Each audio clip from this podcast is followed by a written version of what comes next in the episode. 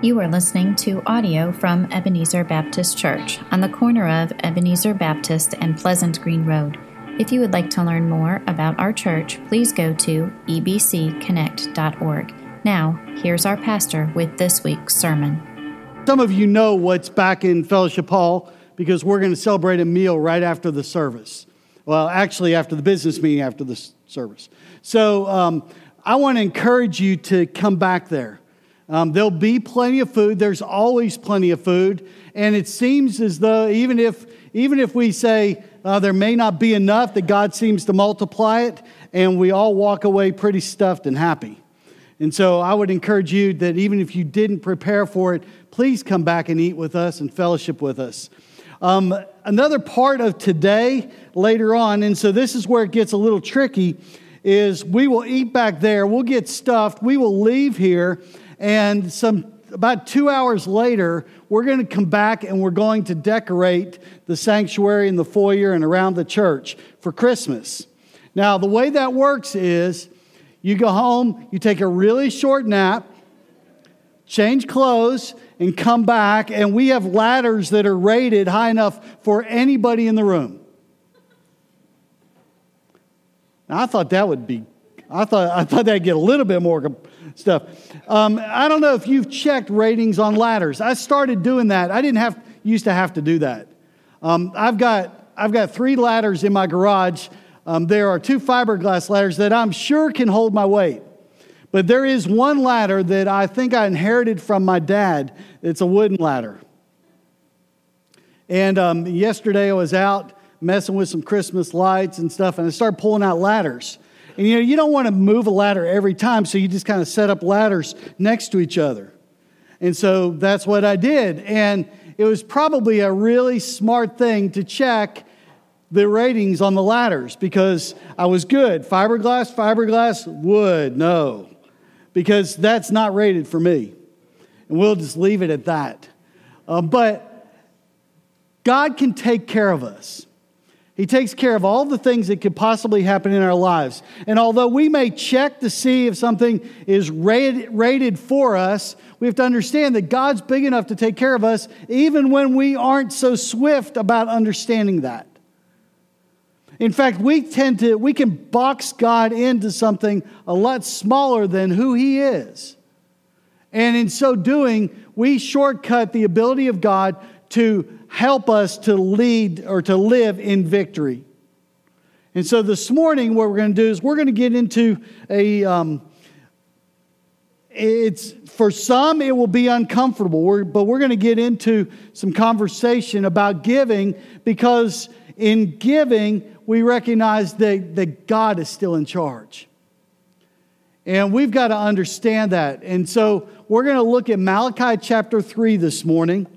Uh, we're going to go all the way through the passage and we're going to move fairly quick. Now, I, I don't know about you. When I was in school, there were times that, that, that you just kind of look forward to. Like, I look forward in some classes to having a substitute teacher. Have you ever been in one of those classes where you're like, man, I'm glad there's a sub today? And, and you would you kind of get in that mode. Uh, when I was in Florida this week, as I went down to see my brother, um, he's progressing along, and that's a, that's a good thing. And there's lots of details in that. But while I was there, we were in the bank together, and I started talking with Crystal. Um, she was one of the, the account reps, and we were talking, and I said, You know, I haven't been here in 40 years.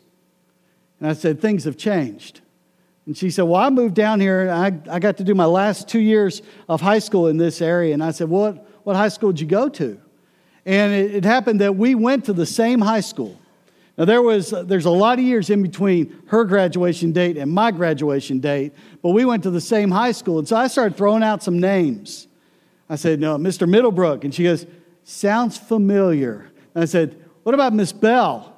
And she's, Oh, Miss Bell, you had Miss Bell? And so we had the same teacher, 17 years removed, from my graduation to her graduation, we had the same teacher. And I think it was history. All I know is she was a teacher that, that I had right after lunch.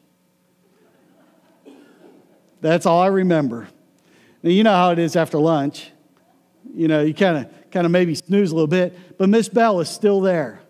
And, and I remember being in school, and, and whether it was a substitute or a regular teacher, if they stepped out of the room, there were certain things that happened. They would step out, and those that were kind of the class leaders or, or the, the, the ones in the yearbook that you would say, these are the, the class clown or the, the, the rebel kind of people, they would just kind of take over the classroom. And then somebody who was a little bit more of a rule follower would kind of watch and, and kind of peek around the corner and say, Teacher's coming. And everybody'd scurry back to their seats. Everybody pick up and, and look like you were doing what you were supposed to be doing while, while that teacher stepped out. And when, when we get in that, we have to understand that our relationship with God ought to have priority all the time, and yet sometimes we're in the mode where we look as if God is this teacher down the hall doing something else, and we need to peek around to see if he's coming. Therefore, we kind of do our own thing. Israel was like that. Israel was a nation that, that seemed to, after God would provide for them and take care of them, that in their minds, it was like he stepped out of the room, and so they would start to drift away from their relationship with, to God.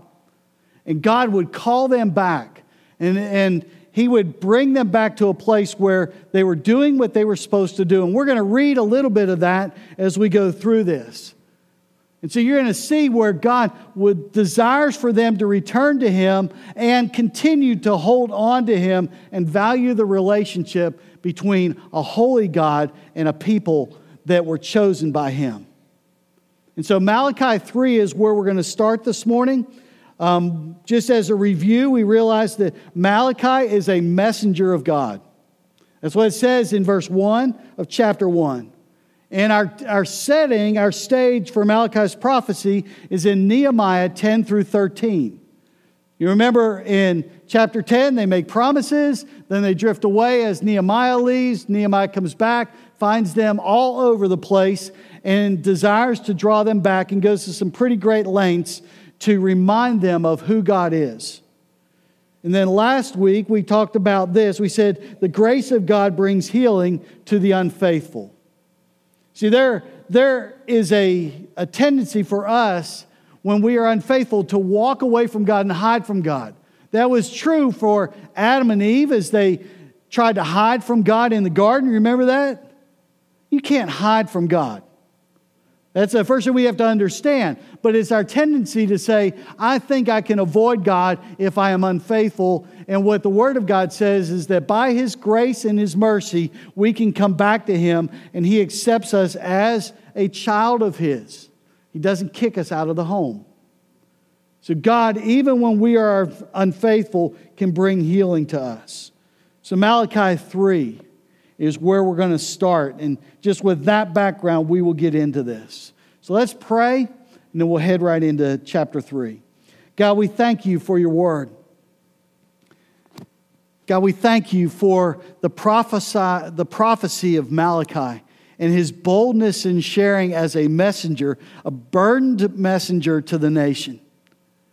And so, Father, as we read these things, Father, we can understand the historical setting of it.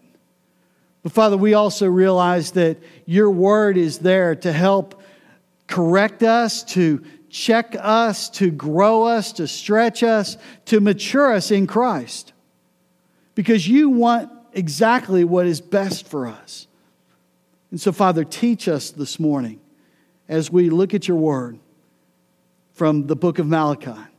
God, help us to be obedient in all that you ask us to do. We pray in Jesus' name. Amen. So, Malachi chapter 3, starting at verse 1, says, Behold, I'm going to send my messenger, and he will clear the way before me, and the Lord whom you seek will suddenly come to his temple, and the messenger of the covenant in whom you delight, behold, he is coming, says the Lord of hosts. So let's just stop right there because there seem to be some really strange things in this first verse of chapter 3. When you look at it, say, I'm going to send my messenger, and he will clear the way before me. So that's, uh, that's one messenger. Then it says, And the Lord whom you seek will suddenly come to his temple and the messenger of the covenant, in whom you delight, behold, he is coming, says the Lord of hosts. Are there one or two messengers in this passage? There's two. The first one is that gospel preparer. He's, the, he's that one that is coming in front of Jesus. He is John the Baptist. We, we read in Isaiah 40, chapter 40, verse 3 a voice is calling, Clear the way for the Lord in the wilderness, make smooth in the desert a highway for our God. It is John the Baptist who comes to prepare the way for Jesus. And then the second messenger in here is the gospel presenter, and that's Jesus. He's God. He's the one we read about in John chapter 1. The Word became flesh and dwelt among us. He is the one that says in John 14, 6, I am the way, the truth, and the life, and no man comes to the Father except through me. And so the, the two messengers in verse 1 are John the Baptist and Jesus. And if we look at that, we understand that that is, that is the, the setting for Malachi. He's saying, hey, look forward. Understand that God has a plan for you as a people chosen by Him. And He desires you to completely surrender your life to Him. That's where it starts. And so we get into verse 2. And first thing we've got to understand or know is to know the teacher's heart. If we talk about passing a midterm exam, it is always good to know the teacher's heart. Why is it good to know the teacher's heart? But you may not understand what he's going to ask or she's going to ask. My daughter, well, my daughter and my son, Stephen and Becca, both went to Liberty at the same time for a very short time. Stephen is not the, uh, he's very smart, but he's not a classroom kind of guy. And so he did not thrive at Liberty. He, he, in fact, he didn't really thrive in any college. And he's, he may still work on his degree. He may finish about the time he's 45 or something. Who knows? I'm not even worried about that at this point. Becca, on the other hand, was one of those students that seemed to have a way of getting to know the teacher. And so she would. And she had a philosophy if I know the teacher, if I ever need something, then I can go to that teacher and he'll give me what I need. And so she felt very comfortable. Well, they were standing outside the classroom Time was coming up. The teacher comes walking down the hallway and he says, We're about ready to start. Well, Stephen's immediate thing is it's time to cut off the conversation and get in the classroom because he's going to start. Becca, she turned to the teacher. She says, I'll be there in a minute. And Stephen's like, What's that? She says, Oh, yeah, I know him. She had already developed a relationship with him. And she knew exactly what was going to happen when she got in that class. And it, it helped her because she knew the teacher's heart on the front end. This is what it says in Malachi 3 2. It says, But who can endure the day of his coming? So we go back to the second messenger. Who can endure the day of his coming? And who can stand when he appears? It says, What is your relationship with God? And then it goes on to describe this messenger, for he is like a refiner's fire and like fuller's soap, a laundryman's soap. He will sit as a smelter and purifier of silver, and he will purify the sons of Levi and, and refine them like gold and silver, so that they may present to the Lord offerings in righteousness. So when we read this, we understand that, that God, that God is sending his messenger, and there's some things that we know. The first thing is there is certainty about his arrival. For the people of Israel, they needed to understand that Jesus was coming, the Messiah was coming, and there was certainty in that. Malachi was sure. And you have to understand that when Malachi writes this, and, and right after this whole era of Ezra, and Nehemiah, Malachi, all that, that it seems as though God goes silent for a period of time. It's that what we, we consider intertestamental period, where, where Catholics have this apocrypha that seems to fit in between that. We don't have that in our canon and in, in what we consider scripture, but it's that period of hundreds of years where it seems as though God had come, went off the scene. And, and what Malachi is saying, you have to understand that God's arrival is sure. That the Messiah is coming. There's certainty about his arrival, but there's also certainty about his ambition. He is not coming to sit and watch you do what you do. When Jesus comes back, he's not so much interested in just sitting back a, as an observer. When I go to a hockey game, I sit behind the glass because I'm not on the ice. I sit as an observer and I can make all kinds of judgments about it, but I can't change a thing. We were talking about football earlier. I can put on all the garb, uh, all the Steeler garb for the one o'clock game this afternoon, which I will be back eating, by the way, back there. So I can put all that on, but me putting that shirt on makes absolutely no difference to that team. You can put on whatever you want. You can put on Duke, UNC, Liberty, State, App State. We can go, go through the list. It doesn't really matter. Being ready for Jesus' arrival and understand that God has a plan when he gets there to do certain things makes a difference. And so we understand that Jesus has an ambition, and in this passage, it is an ambition to come back and take the people of God and get them in the right place where their offering is accepted by God. Verse 5 says, Then I will draw near to you for judgment, and I will be a swift witness against the sorcerers and against the adulterers and against those who swear falsely and against those who oppress the wage earner in his wages, the widow and the orphan, and those who turn aside the alien who do not fear me, says the Lord of hosts. What does it mean for God to draw near? If you've ever been, uh, if you're a parent or ever been a parent, or especially those of you that are grandparents, when a child or a grandchild just comes up to you and snuggles in, isn't that a good feeling? I mean, if it's not your child or not your grandchild, there are smells that go along with kids that may not be all that pleasant. But when it's your own, snuggle on in. It's okay. I'll even take some spit from ones that are related to me. But snot from a stranger, I'm good. In fact, we will probably have to make a decision fairly soon since flu season has started to start doing fist bumps and elbow bumps and all that kind of stuff and, and avoid the holy kiss.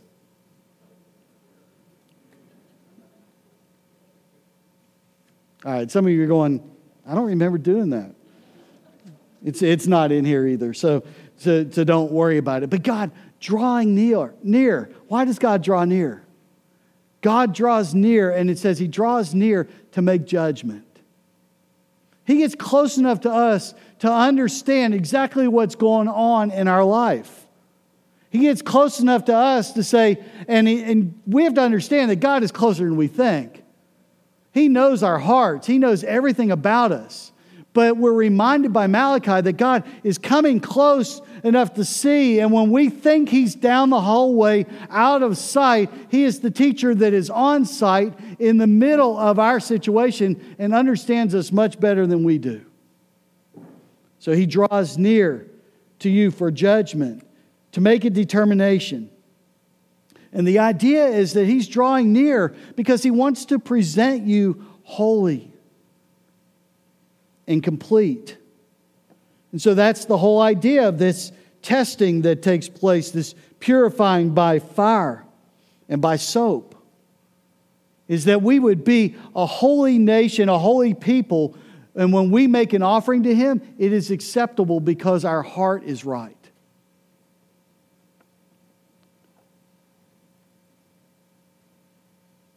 In verse 6, it says, For I, the Lord, do not change. Therefore, O sons of Jacob, are not consumed. So, what prevents, prevents Israel from being consumed? If they've strayed away from God and their offering is not acceptable to God, why doesn't God just wipe them out? In other words, God, where is your justice? And we've talked about this in looking at Malachi already, and we can look around us and we could say that on several different fronts. God, where is your justice? If you've ever watched 48 Hours or, or one of those shows, you go, okay, God, where are you there? Because that seems to be pretty unfair. Where is your justice? And so in this case, Israel strays away from God. God, why don't you bring judgment on them and just consume them? Because the truth is that God is big enough to do that. We look at God as a friend because of our relationship with Him, but the, the truth, the bigger truth of that is God is not just friend, but He is holy, almighty, pure God, and has the ability to wipe us out at any moment if He wanted to. So, what prevents God from wiping out Israel here? Because it seems that, that God is working off of a covenant. But, but before that, it's, it's God's character.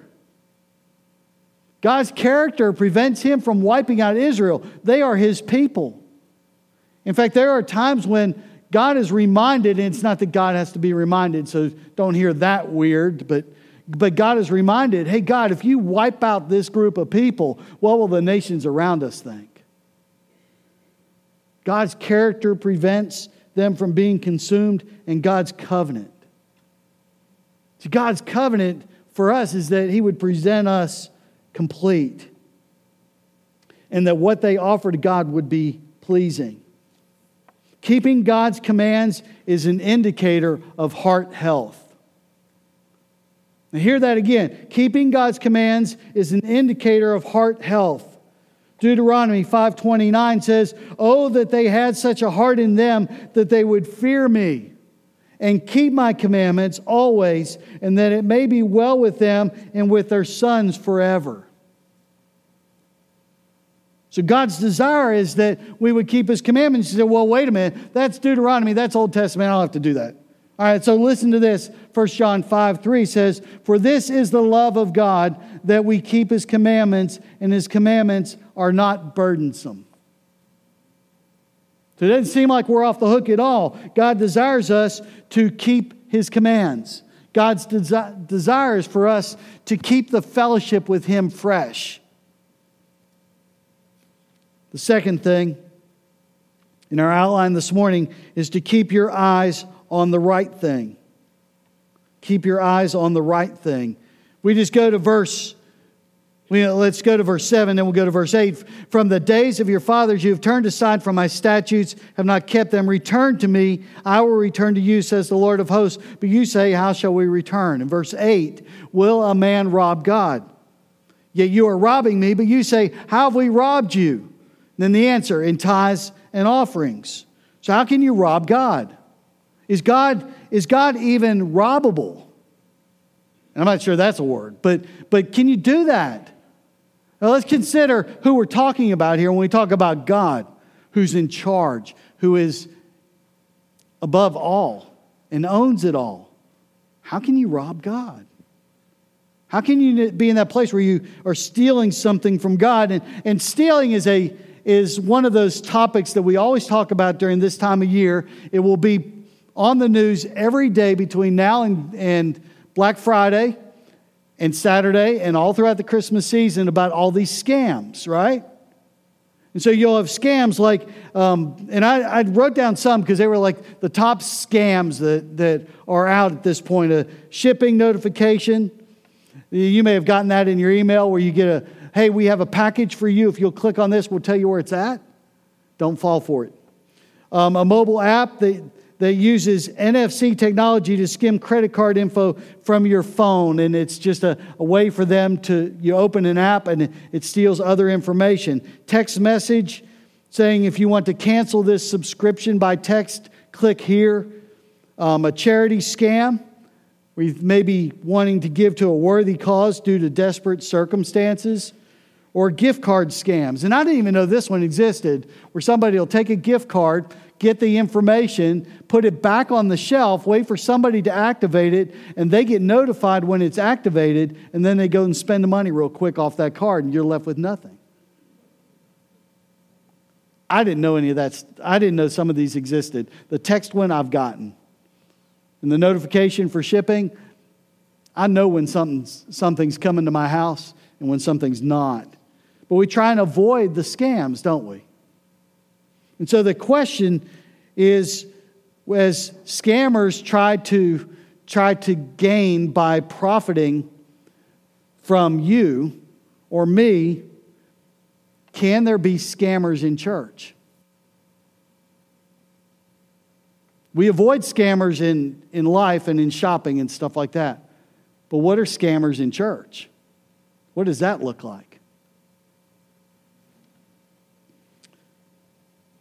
There's a statement, well, we'll talk about another statement in a minute. First thing is that cheaters hurt the teacher and others. I want to get into a little bit of this. How can we rob God?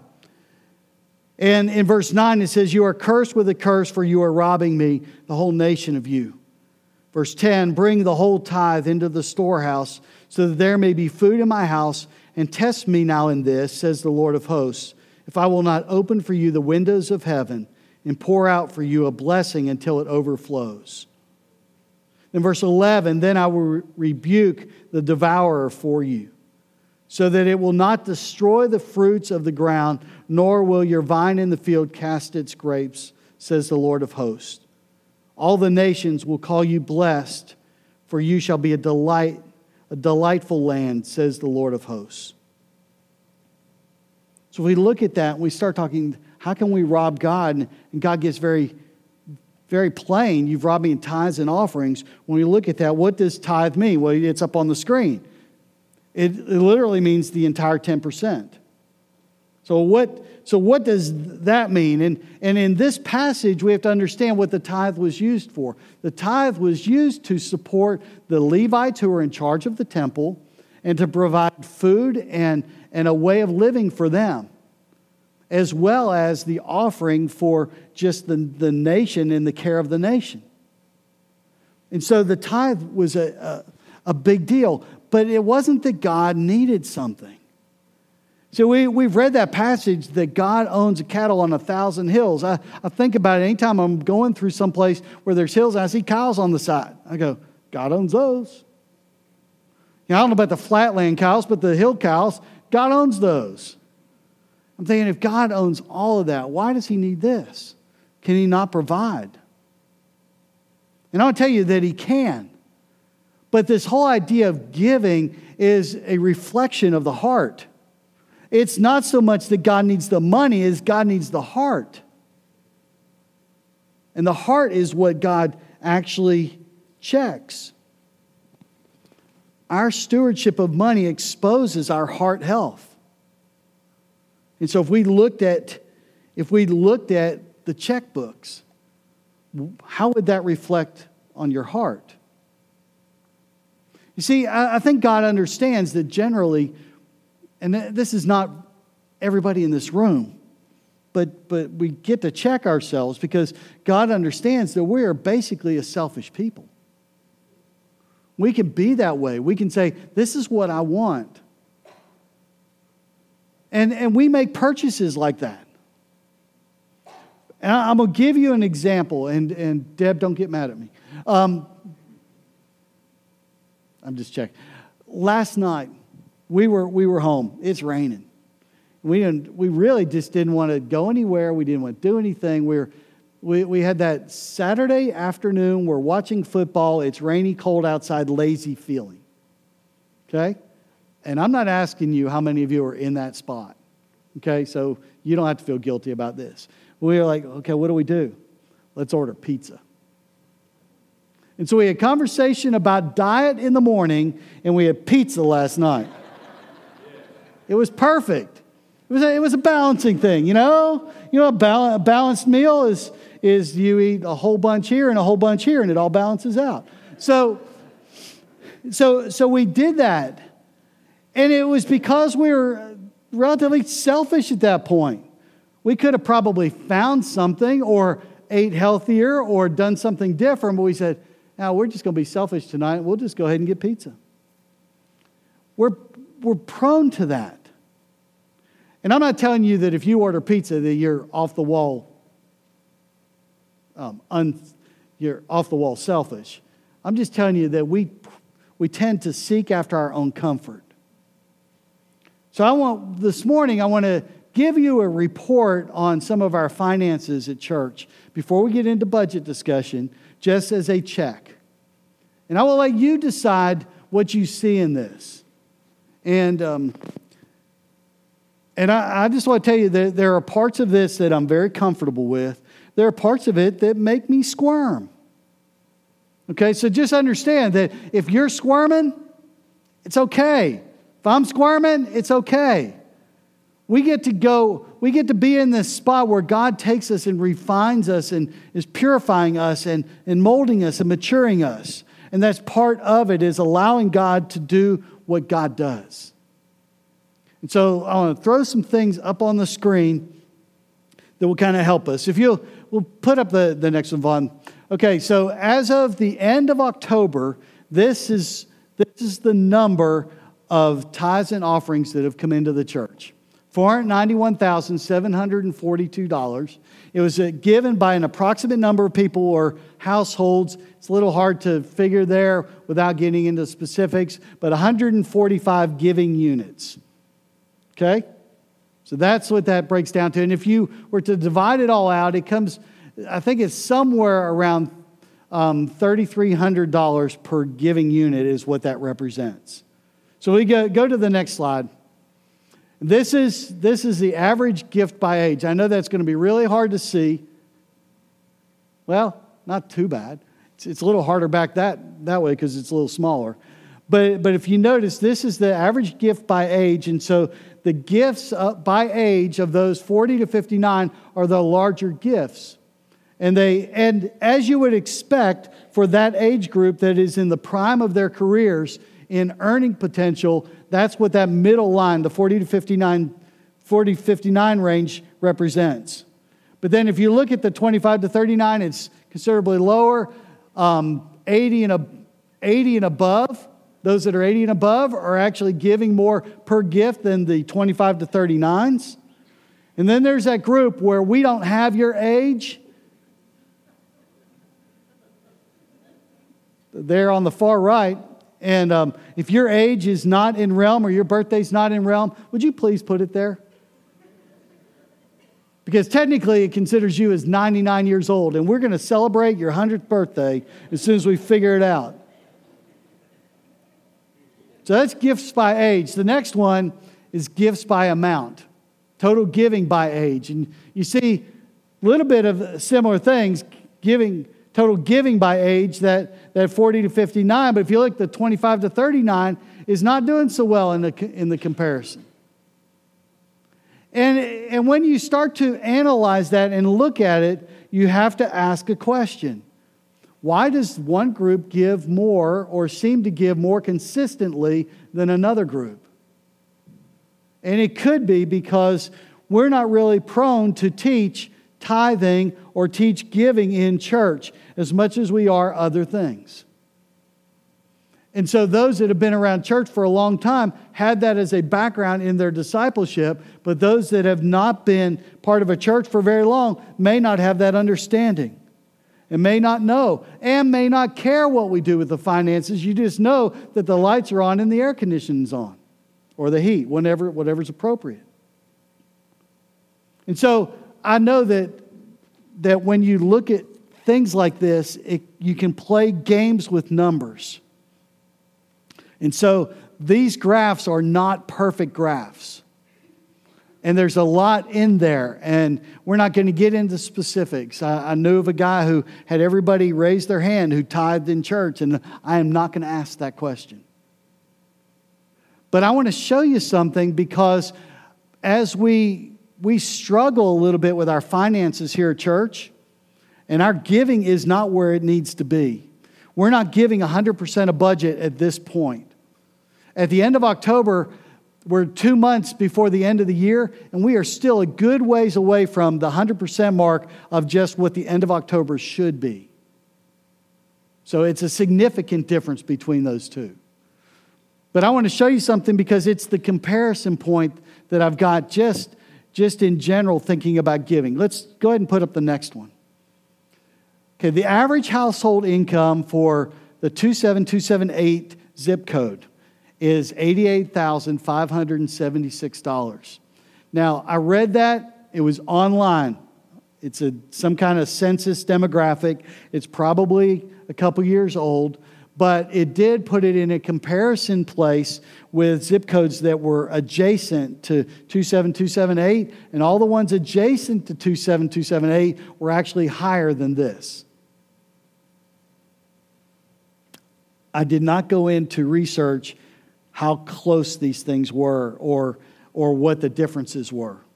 I just took this as raw data. And then if you were to take that and just took away a 20% tax bracket, now I know some of you will go, you're supposed to tithe on your gross. Okay, that being said, that's fine.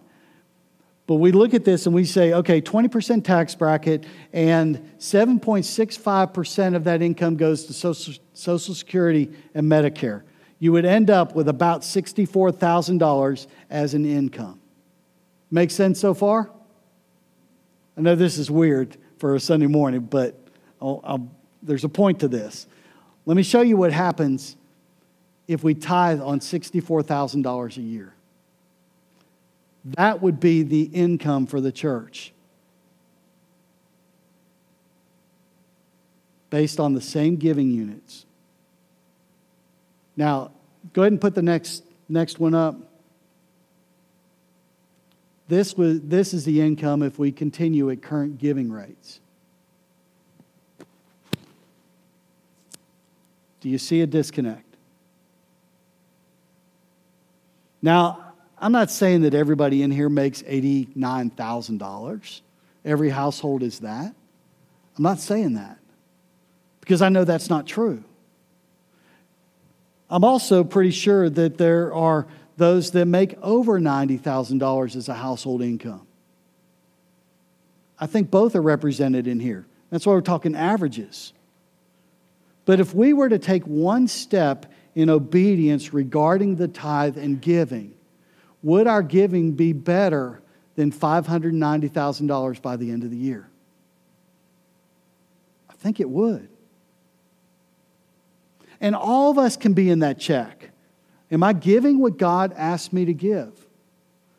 One of the questions that, that gets asked, and, and I've seen it online and, and I've heard it asked before, is why do people come to church and think it's free? Or, or consider, hey, why, do, why does grace seem to overrun what God's command says?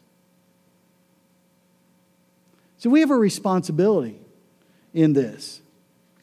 Yeah, I know you may not like this, and it, it, may make, it may make you uncomfortable to sit here talking about finances in the middle of church.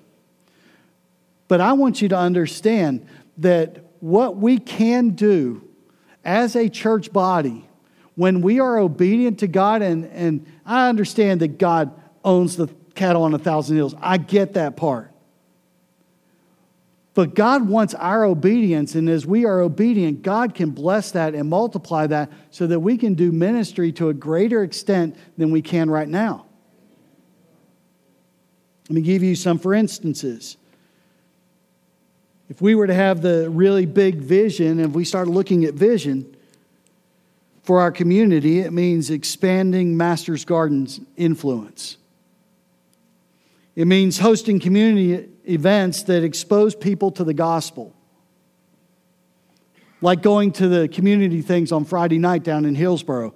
I realize that it may be very cheap, but it still takes people and resources to, resources to do that because if you're going to hand out anything, it costs money. And you want it to be right. Growing in our next gen area getting onto campuses in the area like Durham Tech. You understand, Durham Tech is the least reached college in the state of North Carolina, least reached with the gospel. But you can't go on to Durham Tech and expect that it's just going to be free because it's just nice like that. It's going to cost money to affect students at Durham Tech because if you know anything about student ministry or college ministry, food draws people. You offer free pizza or free hot dogs, you offer free chicken and waffles, whatever it happens to be, it will draw people and you get to have a conversation. But rarely will you be able to have a conversation. Hey, let me give you this free flyer. Woo! I don't get a, I don't get excited about free flyers at the state convention. I, and I'm in I'm already there. We need to get more involved in community events like the parade. By the way, that is next weekend. And where's Michael and Amber? There's Michael. Um, you still need help? All right, so we have a parade that we're going to be in next, not all it, but there's a parade. We're doing a float, and we're going to promote um, the Christmas music by the kids and the adults. We're going to invite people to be part of this, but there is still a need to get that work done so that we can present the very best thing that we can present to invite the community. And it happens next Sunday afternoon. So things like the parade, things like Hillsborough Youth Athletic Association, and being a coach or just bringing water to the team and sponsoring those is part of it. Praying for areas in our ministry field, like just going out with, with some kind of flyer that says, We prayed for you, and putting it on a doorknob and inviting folks to be part of here, and then updating our facility. You've walked around. This building's 20 years old and it's well cared for. But if we don't update things as we go, we're going to get to the point where we're going to need to update it and we will not be ready to. And so we have to prepare for that. And so we have to have money put away to be able to do that. And certainly God is able to provide. But let me ask you this question, it's going to be offensive. I'll just tell you up front because if you're not giving, this is going to rub you the wrong way. Is it God's plan that we would have a body of believers that regularly attend and are committed here, but not have the resources that come from that same group of members that are regularly blessed by our worship, small groups, and missions? We have a responsibility as a church body to support the budget that we vote for. Matthew chapter 6, verse 19 is pretty clear. It says, Do not store up for yourselves treasures on earth where moth and rust destroy and where thieves break in and steal, but store up for yourselves treasures in heaven where neither moth nor rust destroys and where thieves do not break in or steal. For where your treasure is, there your heart will be also.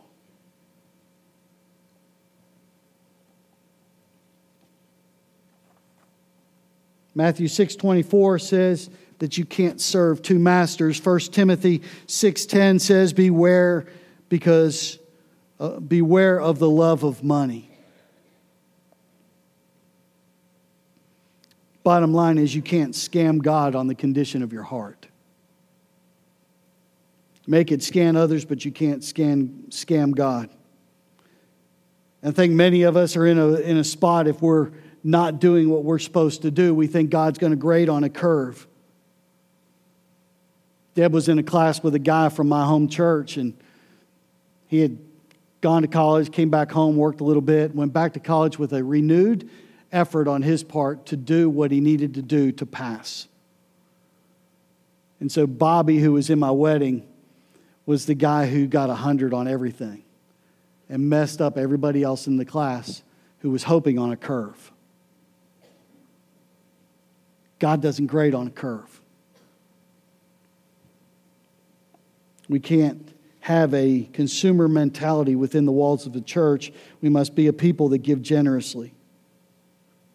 And I, I want us to be really careful because when, when it talks about the blessing of God and God pouring out his blessing, it's not a road down a prosperity gospel kind of thing. That's not what we're talking about here, although you may could read it into this. We're talking about heart condition. And so you may want to look at some remedies for that. And you say, I'd like to give, but I can't. I'm strapped financially. I have debt up above my eyeballs, and, and I'm just struggling to breathe. And I want to tell you there are helps out there for that. To, to help you budget and to get on track with that, where you can start to give in obedience to God, even if it's a little at a time, and grow into it. The EveryDollar app is one of them. There's app on your phone you can track all your finances, Financial Peace University, mentoring by somebody. You can even go to daveramsey.com and you go, I don't like Dave Ramsey. I don't like him either. I mean, I guess I like him as a person, but he says stuff that I wish he wouldn't say. My kids hate him. And at the same time, love him because it's kept them out of trouble. So go to daveramsey.com. That'd be another place.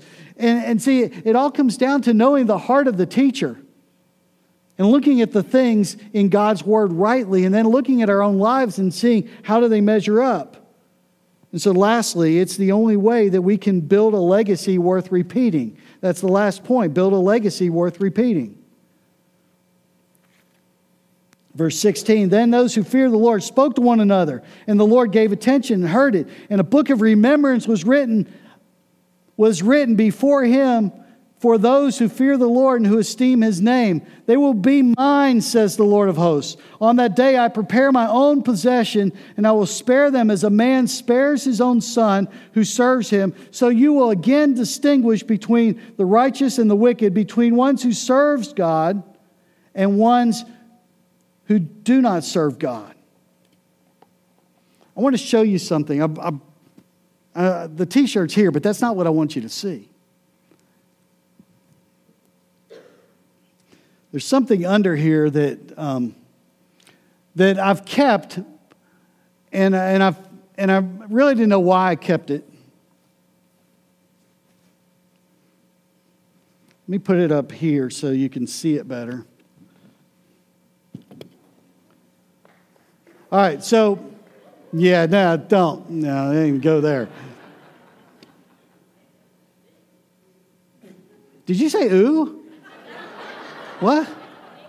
It is a big picture, almost life size. Um, yeah, y'all glance. Um, the Cody that came and spoke not too long ago here, um, he made this. He asked me for my yearbook picture. And so he made one of himself and he made one of, of mine and he put them up and he did a message on it. And, and um, it was interesting because when he put it up there, he, he made the students guess who it was. And so they guessed Cody. Of course, Cody was only 10 years out of high school or 15 years out of high school. It was pretty easy. But they looked at this and said, well, we have no clue. Now, my daughter's in the room. She had no clue. But that's, that's my yearbook picture. And, you know, things change. Like that shirt fit around that. But if I were to p- have pulled a shirt from that time in my life, it would not have fit over that picture. The, things have changed. And see, there is a, there's a, a vast difference between a yearbook picture and a transcript. You understand that? I, have got the yearbook downstairs and I started to bring it up here, but I read through some of the comments in my yearbook and decided that you didn't need to see that. There's a difference between yearbook and transcript. Yearbook, uh, you get kind of those things of what everybody else thinks about you.